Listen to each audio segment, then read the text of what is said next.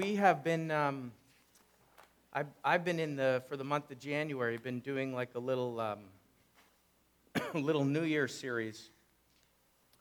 And uh, we started with uh, 2 Corinthians that God has given us, we're new creations, and that we have been given the ministry of reconciliation. And then we moved on to Proverbs chapter 3, and we started that last week. Got halfway through, and I want to finish uh, the rest of the chapter with you today. I actually, I think I said last week, but I actually had it in my mind that I was going to do all of Proverbs chapter 3 in one sermon. And then when I got going on it, I realized that I was, I was uh, just discovering too many good things.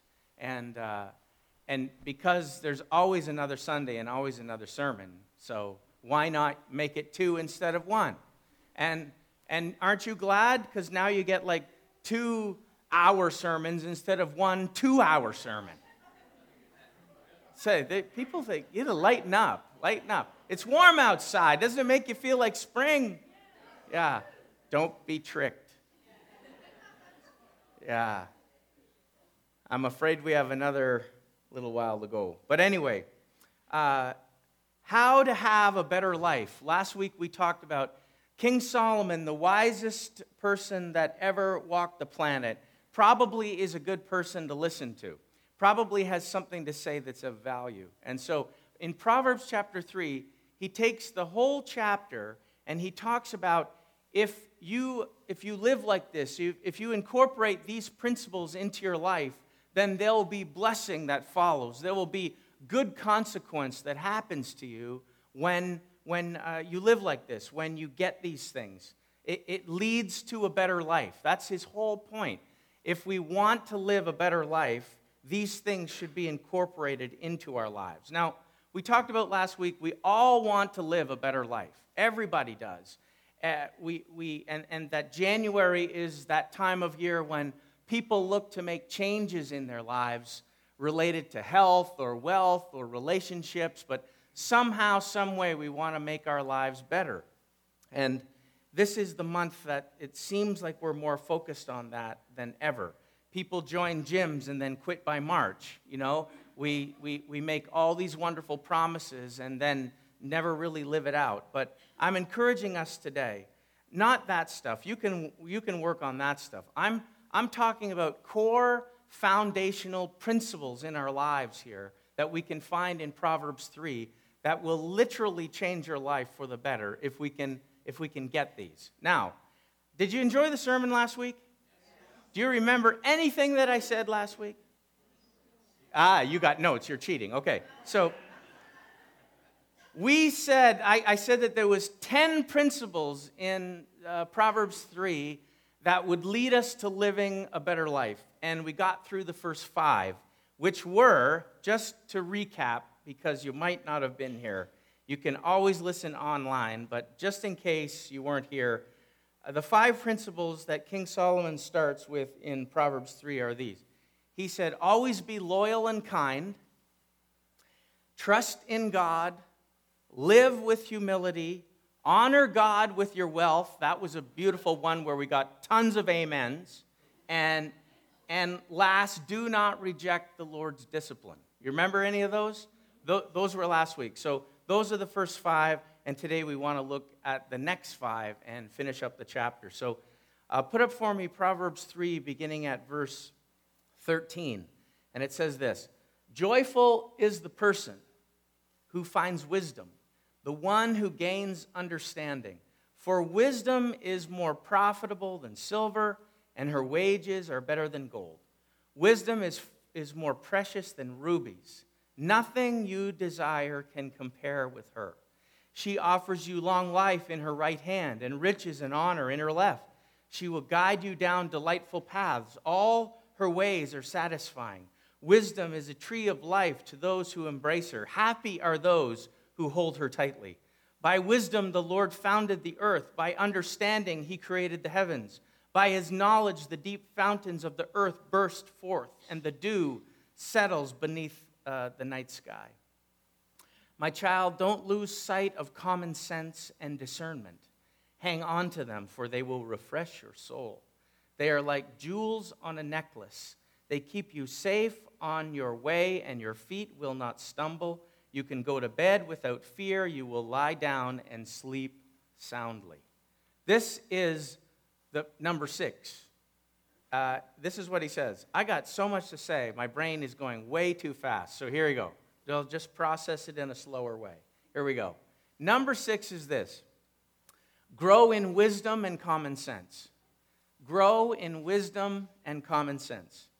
Now, wisdom is something that we should seek for, Solomon says. He says that it's, it's better to have wisdom and common sense than to have silver and gold. Uh, it's hard for us to wrap our head around that because we would prefer silver and gold most of the time. But he's saying, You're wrong. Wisdom is better to have than silver and gold. Where can you find the wisdom that Solomon is talking about? This is, this is what he means that wisdom is found in knowing the Lord. Wisdom comes from him.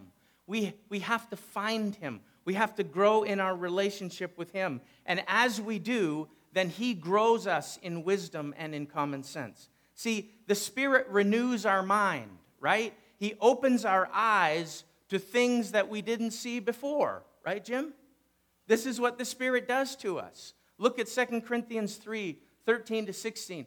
We are not like Moses, who put a veil over his face so the people of Israel would not see the glory, even though it was destined to fade away. But the people's minds were hardened, and to this day, whenever the old covenant is being read, that same veil covers their minds so that they cannot understand the truth. This is important. And, and this veil can be removed only by believing in Christ, right? Yes, even today, when they read Moses' writings, their hearts are covered with that veil and they do not understand. But whenever someone turns to the Lord, the veil is taken away. He's saying, when you find him, your eyes are open to new truth, you, new revelation, things that you didn't see or understand before. All of a sudden, God's giving you not just knowledge, but He's giving you wisdom. He's giving you insight. He's giving you common sense. He's giving you a way to look at things that you couldn't look at before you met him. And, and this is where wisdom is found. What do we say? That the fear of the Lord is the what? Beginning of wisdom. This is where wisdom is. That when we come into relationship with him, when we respect Him, when we honor Him, when we serve Him, when we say, Lead me, guide me, fill me, use me, all of a sudden we become conduits of His wisdom. He wants to give it to us. And so here we have Solomon saying, Wisdom and common sense are important. He, he, uh, when he's talking about wisdom and common sense, I, I wanted to make this point. Not that you don't know, we already, I already said last week, I recognize that you're all very smart people, that you already know all this, and it's just a good reminder, all right? So, but be reminded today, all right? When he's talking about wisdom and common sense, there's a difference between knowledge and wisdom. And you, you, you, we, I think we all intuitively know that. But let me just try to spell it out a little bit. When we talk about knowledge, we're talking uh, knowledge tends to deal with facts, with, with data, with information, right? Wisdom is a little bit different. It deals with discernment, insight, uh, perception, discretion, uh, and, and old fashioned common sense is weaved right into wisdom. There's a little bit of a difference. Um, here's the thing wisdom is actually needed to process the knowledge correctly, right? How many people have knowledge, but they don't have the wisdom to process it correctly? They don't know how to, what to do with the knowledge that they have. I mean, look around us, folks. We live in a time where there's more knowledge and more data available to us than ever before. Ever before in the history of the world. We have tons of knowledge and information. We have tons of data. It grows exponentially nearly every day. It is growing and growing and growing. But what we lack is the wisdom and the common sense to use that knowledge in the right way, right? How many times have you heard me say from this podium, common sense? It's not common anymore. It's becoming more rare. People, people have the knowledge of all kinds of things, but live lives that, that, that can't seem to process what they know. Excuse me. Like, like we know, for instance, okay, let me touch back on, on money, okay, because it's a huge one. It's a huge one. All you people are brilliant and wonderful. You know that if you have $100 and you go and you spend $200 on your credit card, and you're going to be paying 28% interest on that. Have you ever looked at those bills and said, if you make your minimum payment, how long will it take you to pay this off? Anyone ever looked at those? Does it not freak you out?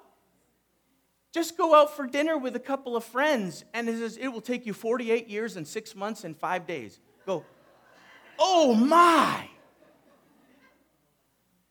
And yet I do it, and I don't have the money. I have the knowledge, but is that common sense?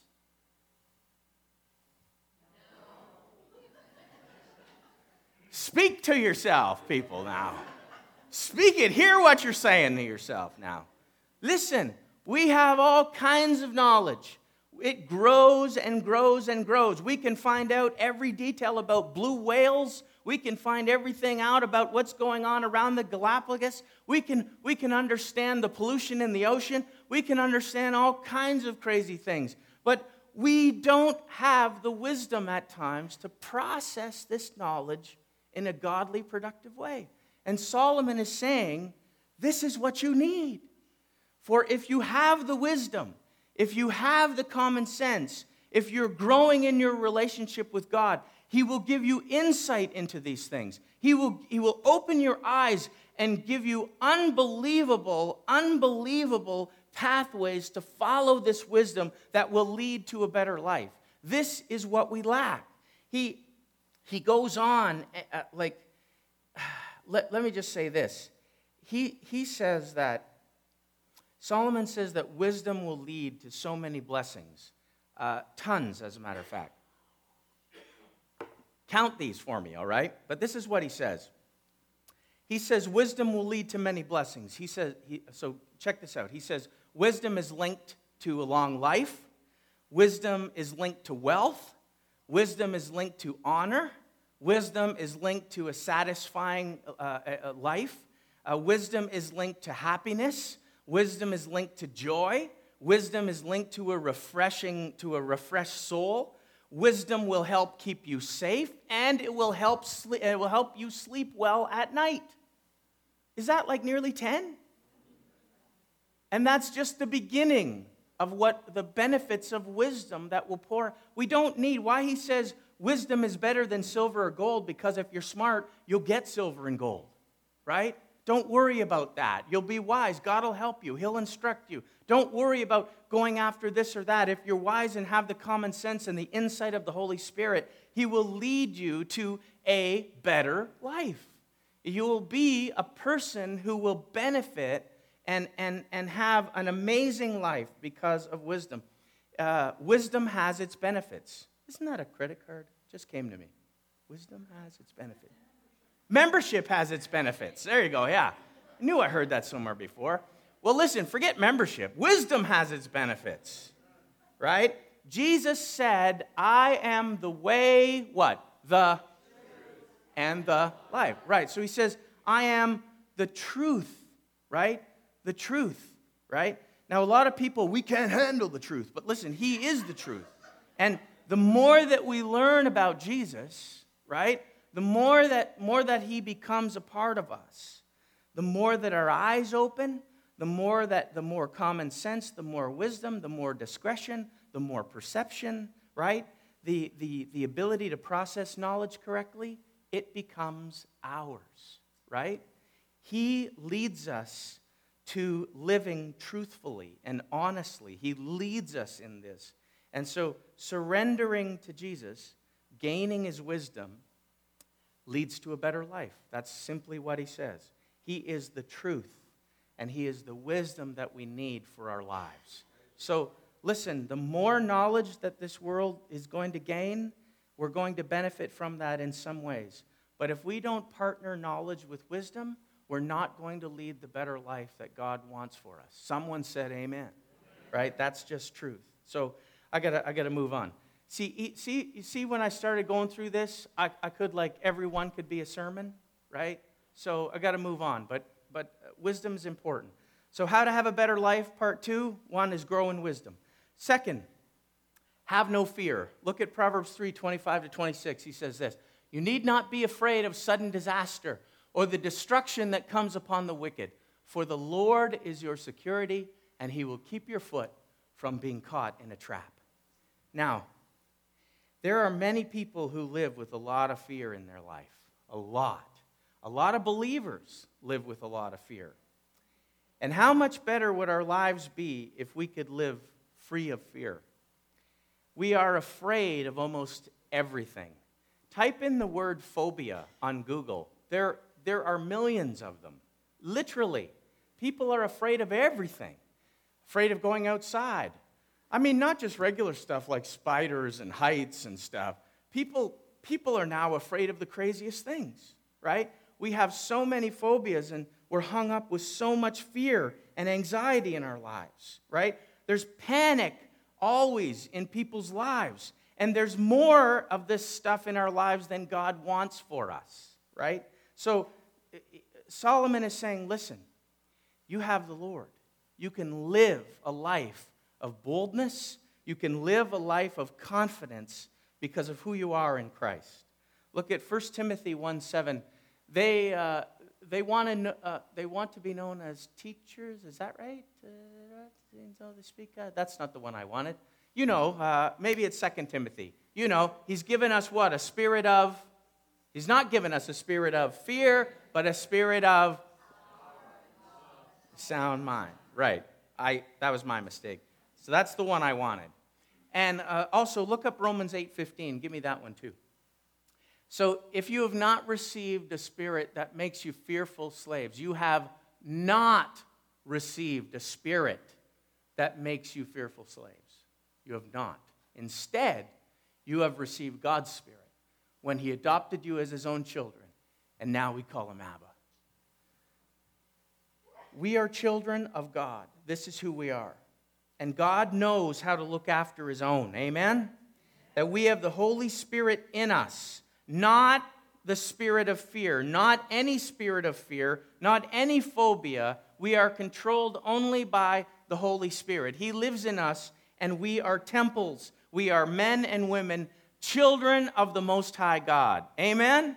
This is who we are. So to live in fear is to live emotionally crippled. It's instead of living in the freedom that's ours in Christ, um, we, we it, it, it, bungs us up, it slows us down, it hinders us, it stops us, it, it, it, it, actually, it, it actually restricts us from moving forward. Fear stops a lot of things in your life. It stops you from going places. It stops you from doing things. It stops you from meeting people. It stops you from doing a lot of things. And so it's time, children of God, that we understand who we are in Christ and what spirit we've truly been given. Where the spirit of the Lord is, there is, yes, freedom. Freedom. Fear will stop us from moving ahead. Fear will stop us from trusting God. Fear will take us away from the will of God when things get challenging. Oh, all of a sudden, God's called you to do something and it gets a little bit tough and you get a little bit scared, do you press on through the fear, believing that He's called you to do it, or do you run home and cower and hide in your bed? This is something that has crippled us for too long. Uh, this, this, is, this is good. This is good. This is good preaching right here. This is good stuff. I'm just reminded this, man, I'm preaching this to myself. It was like, we, we can't be afraid, honestly. I, it's okay to be afraid when it's common sense, right? It's okay. I mean, fear in a healthy way is unbelievably great. But I'm talking about the unhealthy fear that restricts us, stops us, hinders us, and, and just literally cripples us and makes us a mess. See, David was called to fight a giant named Goliath. Now, just think of that story for a moment. He goes in with confidence, right? He believes that the victory is his because of the Lord, right? Whose strength is he leaning on? His? Does he walk in this little kid with this nine foot giant and say, Yeah, dude, I'm going to take you down? You know? No, he walks in and he says, For the Lord has given us victory this day, right? And so he walks in with the confidence in God. And you know what happens victory was his, right? Here, I wanted to show you another one that's sort of more obscure, but a really, really cool sort of little story in uh, 2 Samuel 23 20. Now, I'm not going to get into it too much, but if you want to read some unbelievably action oriented, uh, like men, uh-huh, read this chapter, okay? It's about David's mighty men, David's three mighty men and his, and his 30 mighty men, and all the deeds that they did. Unbelievable. One guy went into a fight with one spear, killed 300 enemies. Like, I mean, like right out of the movie stuff. It's like unbelievably, unbelievably cool chapter. So there was a guy by the name of Benaiah, and I want you to get this story. There was also Benaiah, son of uh, jo- a valiant warrior from Kabzeel. He did many heroic deeds, which included killing two champions of Moab. Now, here's, here's, here's the thing I wanted to bring up. Another time, on a snowy day, he chased the lion down into a pit and killed it. Now, just wrap your head around that for a second. Seriously. Seriously. I, I mean it. He chases a lion into a pit and kills it. And I want you to get this right the lion wasn't chasing him, he was chasing the lion. Who does that? He was chasing the lion. I love this guy already, right? Like, do you have a lion in your life that has been chasing you? Do you have a lion that needs to be gone, church? Children of the Most High God can live with confidence. You can be a lion chaser instead of being chased by the lion. This is who we are. He walks in the confidence of God. What are you afraid of? It's time for us to chase it down and put it to death, whatever it is in your life. Chase it down and put it to death. It's time to rid ourselves of fear and to trust God and to start living with the freedom that Christ died to give us. Amen? This is a powerful, powerful truth. excuse me, I'm still suffering with my cold a little bit. But this is the way that we live a better life. The, I, am going to be quicker, but these two things I, I, I wanted to just take a little bit longer on because they are such core principles for us. We have to walk in the wisdom and the common sense of the Lord. If we don't, it leads us down to so many wrong paths and to so many wrong conclusions. If we live with fear, it paralyzes us and stops us from moving forward and doing the things that God has called us and equipped us and gifted us to do. Fear is not part of our mandate. And so it's important. How do we live a better life? We walk with wisdom and common sense, and we walk with no fear. All right? Third, I could go on, but I'll go. Okay, here we go. Third is this do not withhold good. Do not withhold good. Uh, 327. Do not withhold good from those who deserve it when it's in your power to help them. If you can help your neighbor now, don't say, come back tomorrow and then I'll help you. Now, Solomon is wise, and wisdom is practical. It's very pragmatic. And this is a very practical, honest solution, right? This is a reminder to us all, folks, that living with an open hand and practicing compassion, sympathy, and generosity, it's important because it leads to a better life. You will impact others in a greater way, and you yourself will be impacted in a greater way, and your life will be enriched when you can live like this. Do not withhold good when it's in your power to give it. This is what he's saying. Generosity, all this stuff leads to a better life. Do good when you can. Solomon is saying to us seize the moment. take advantage of the opportunity to help somebody when the chance comes up. Listen, um, if we're not to withhold good, if, if, in fact, you know what? I had this phrase. This, this might be good. This might be anointed. You might want to write this down.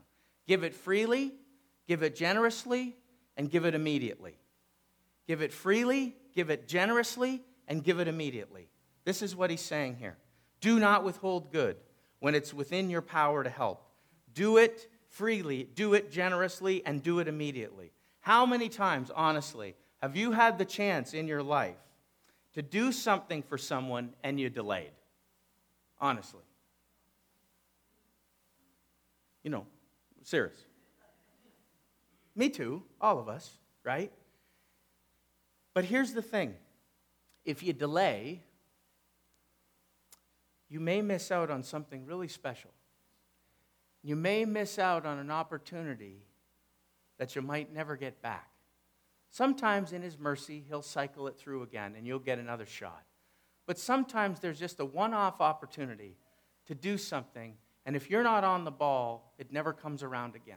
And I'm encouraging us do not withhold good when it's within your power to give it. We can't delay. Uh, and many times we've been guilty of that. And let me just say this as believers, we are being led by the Holy Spirit. And so we must get familiar with his voice. We must understand when he's speaking. You must get that still small voice. It's not the pizza from the night before, it's the Holy Spirit of God that's whispering something into your brain. And you've got to listen to it, you've got to obey it, and you've got to act on it, right?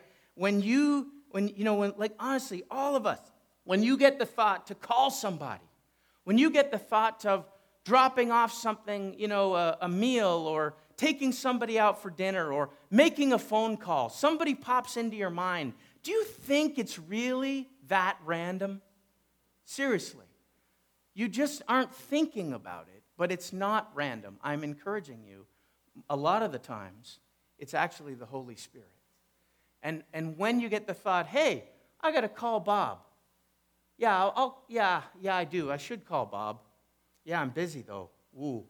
When can I find time to call Bob? I don't know. I'll try tomorrow. Tomorrow never comes.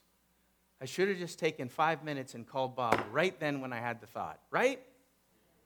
Do good and do not withhold good when it's within your power to give it. Do it, do it, do it. Do it freely, do it generously, and do it immediately. This is his point. Seize the opportunity. Do it. Seize the day. It may just be the exact moment when someone really needs you, honestly. It just may be that moment when someone really needs you. And if you live like this, Solomon says, you will be a greater blessing to those around you, and it will enrich your own life as well. So, this is a key, key principle to living a better life. Do not withhold good. Four, be a good neighbor. Proverbs 3:29. He says, "Don't plot harm against your neighbor, for those who live nearby trust you." Don't pick a fight without reason when no one has done you harm. So, uh, did I give the next one? Oh, yeah, no, I did. Okay, that's it. So, this, this is like the golden rule, right? We all, we, we understand, I think most of us understand this, the, the classic golden rule, right, is to do unto others what you would have them do unto you, right? So, treat others the way that you want to be treated. Do to people what you would like them to do to you.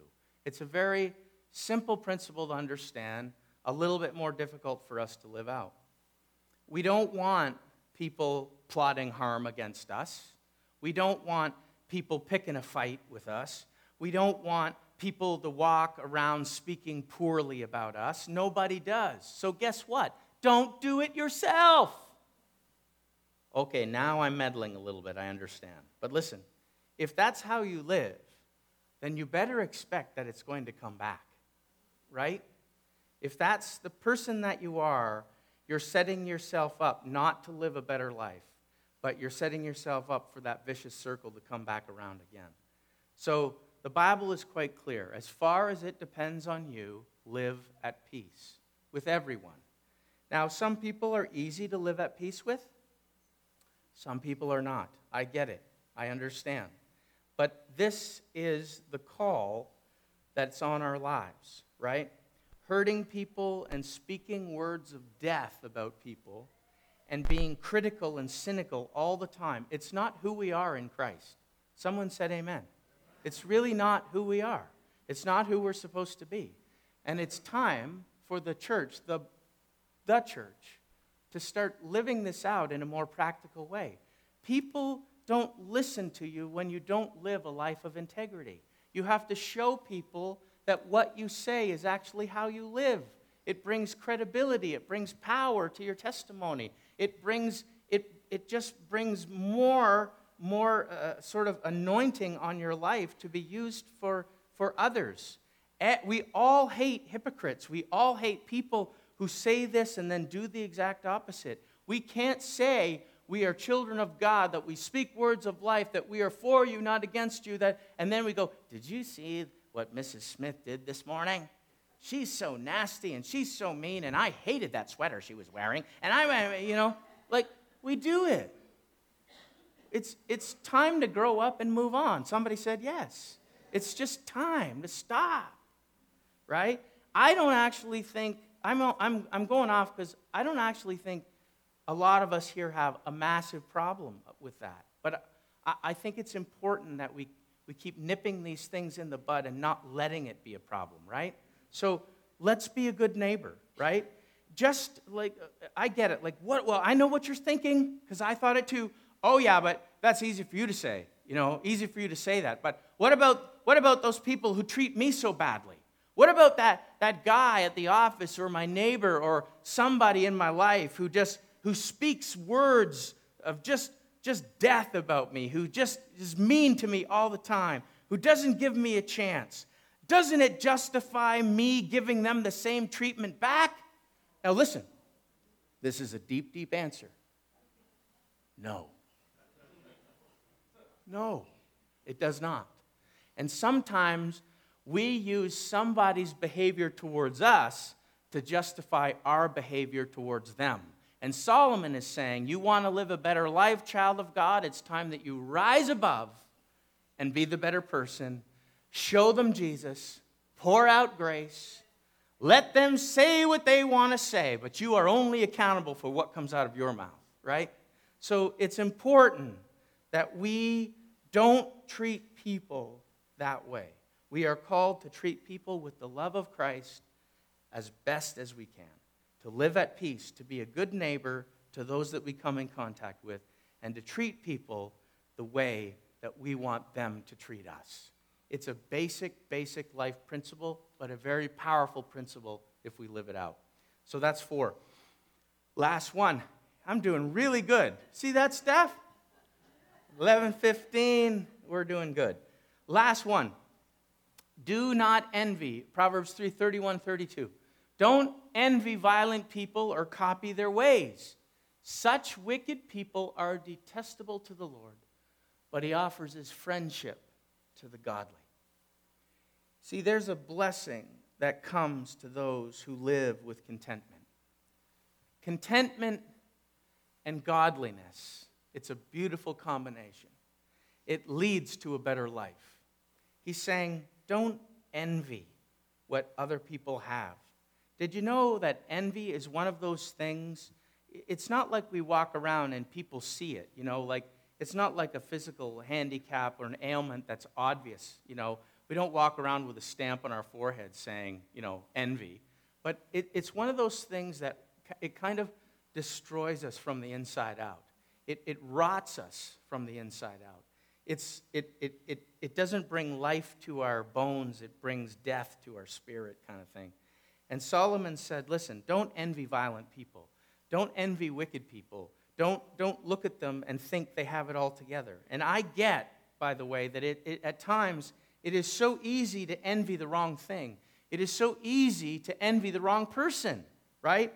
You see it actually in Scripture time and time and time again. We won't take the time to look, but if you look at the Psalms and you see Psalms of lament where the psalmist is pouring out his heart saying, Why, O God, have I been faithful to you? Why, O oh God, have I, have I done nothing but good, but yet evil and wickedness and trials and tribulation come my way, and I look at this man who gives you no regard, who's wicked and vile, and he lives in the lap of luxury and has nothing but good things on it, you know, that surround his life. You see it all the time in the Bible. In fact, countless times. But here's the thing when, when someone complains to God that they're faithful and they have nothing but problems, and the wicked seem to be enjoying all the good things of life, this is God's general answer. You're thinking way too short term. Way too short term. Right? The rain falls on the just and the unjust. God gives gifts and blessings to every single person on this planet, whether we know him or not. That's just a fact. If it wasn't for his mercy, we'd be dead, all of us. And so there is mercy upon everybody. God gives people talent to get money and to do all that stuff, but here's the thing we can't think that short term. See, some people who may have riches and fame, it doesn't actually mean that they're happy. It doesn't actually mean that they live with peace. It doesn't actually mean that they live with a sense of contentment, that they live a better life. It's not true. We think it's true, but, but it's wrong. I read an article this week about 20 people who um, won lotteries over the last number of years. Uh, some of them from about from 1 million up to in the states a guy was winning 20 30 or 40 million dollars. Anyway they, they tracked 20 people who, who, who won multiple millions of dollars. And at the end of the day all 20 people said that their life is actually worse it's worse after they got the money one guy he said it led me into alcoholism and using drugs led me into party lifestyle and I blew it so fast and all my friends left me. I lost my marriage, my kids. My whole life's a disaster because of that money. Uh, the stories are actually quite astounding. Uh, it, and it happens again and again and again. I know that doesn't happen to everybody, but I'm saying when we look at people, you know, and we say, if I only had $40 million, man, whoo, I would live well, let me tell you. And look, there is a blessing that comes with money. I mean, let's not be, let's not, you know, we can't, we can't deny that. But, but the fact is, is money doesn't always lead to happiness. As a matter of fact, it almost never leads to happiness. Money alone never leads us the right way unless we're being guided and directed by the Holy Spirit, right? And so it's important that we don't look at people with this envy people who have riches, people who have fame, people who have everything that you've ever dreamed of. And you think if you could get those things and have that much money, then your life would be wonderful, you'd live at peace, and you'd be completely free. And the truth is, is when all that stuff is given to people, they actually find themselves in debt, in a hole, addicted, and all kinds of other issues come up. So it's just not true, first of all, right? And then ultimately, this is what Solomon says in verse 33 He says, The Lord curses the house of the wicked, but he blesses the home of the upright. I don't know about you, but I'd rather be in a home that's under the blessing of God and not the curse of God. Just me, but, you know, just saying. In the end, in the end, the Lord says that the house of the wicked will not lead to a good place. In fact, there's a curse and a, and, and a darkness on it but he blesses the home of the upright. So the world and its blessings are temporary, they're short lived, and this is, the, this is the attitude that I think we need to have. We can't envy those who seem to have it all, but they don't have Jesus. Do you understand? Now, to have it all would be you could be a billionaire and Jesus. That would be pretty good, too. In fact, if you're here, could you see me after? Because I have a few bills at the new church that we could just saying, yeah. But, but honestly, we can't live that way. We, it, it, it's, it's wrong. It doesn't lead us to a fulfilled life. It doesn't lead us to a productive life. It doesn't lead us to a better life. It rots us from the inside and does something to us that's damaging. And so I encourage you don't envy anything or anybody who seem to have it all, but they don't have Jesus. If you don't have the Lord in the long term, you've missed the greatest thing ever. You've missed the thing that, and at the very end, counts the most. In fact, it's the only thing that counts. And so we have to keep our eyes long term. We have to keep our eyes on Him and believe that He is looking after us. So listen. So there's 10. Uh, here's, here's, yeah, that's 10. I'm done. I'm, that's right. Gee, I was, keep thinking I was going to keep going. There's 10. So he says, be uh, loyal and kind, trust in God, live with humility, honor God with your wealth, don't reject the Lord's discipline, uh, grow in wisdom and common sense, have no fear, do not withhold good, be a good neighbor, and do not envy.